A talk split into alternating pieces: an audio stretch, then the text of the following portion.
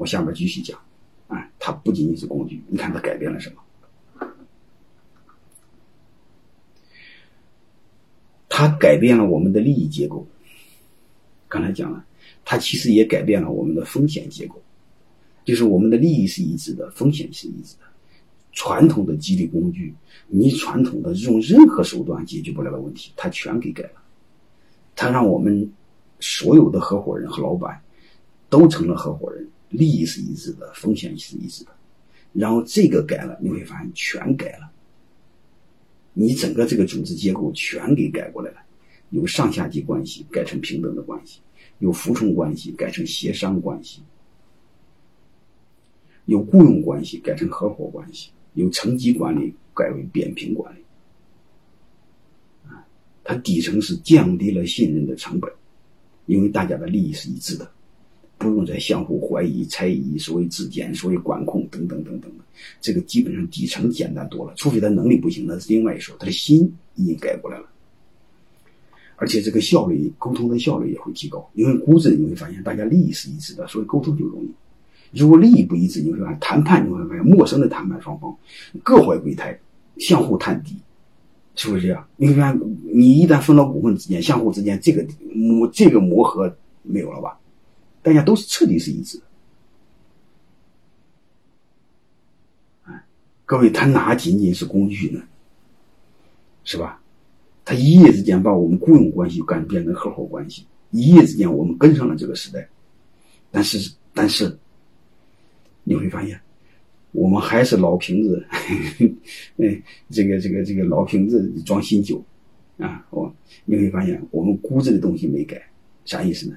就是你分了股份做了股权激励，你还是用的传统的雇佣关系的管理模式，哎，这将非常悲哀。说白了就是他认为是他是公司的主人，你不把他当主人，你还把他当狗腿子看，当仆人看。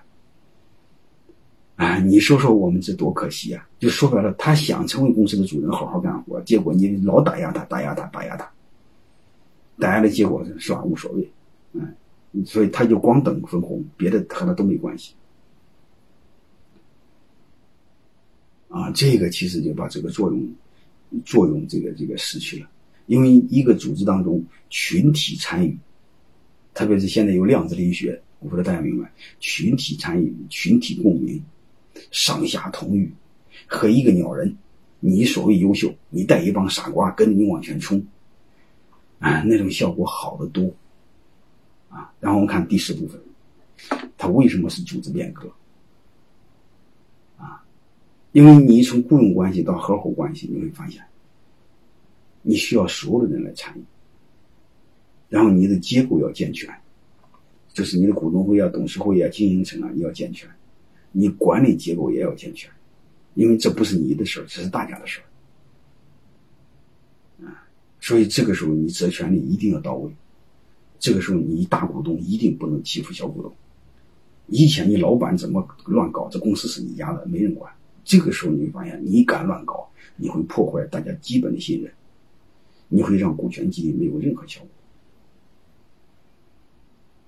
果。啊所以，你大股东一定要是不能占公司一点便宜。这公司是大家的，财务要透明，核算要合理，组织要健全，治理结构更要健全。就刚才我说的，股东会啊、董事会啊、监事会啊，各司其职，各司其职。啊，然后老板对组织要有敬畏感，这个企业不是你的了，是大家的了。嗯，你仅仅是大家选出来一个代表，虽然大家也明白，那你是大股东，你说了算。但是你面子要给大家嘛，既然大家翻身当家做做做主做了主任，大家有热情，你为什么不让大家看呢？你为什么不让大家参与呢？对吧？你看看那个台湾的选举，你看看美国的选举，多壮观的一件事情，那不就是群体参与、群体共治吗？我为什么压压要压他们积极性？我一再说，伟大的组织和伟大的领袖无关。和伟大的成员有关，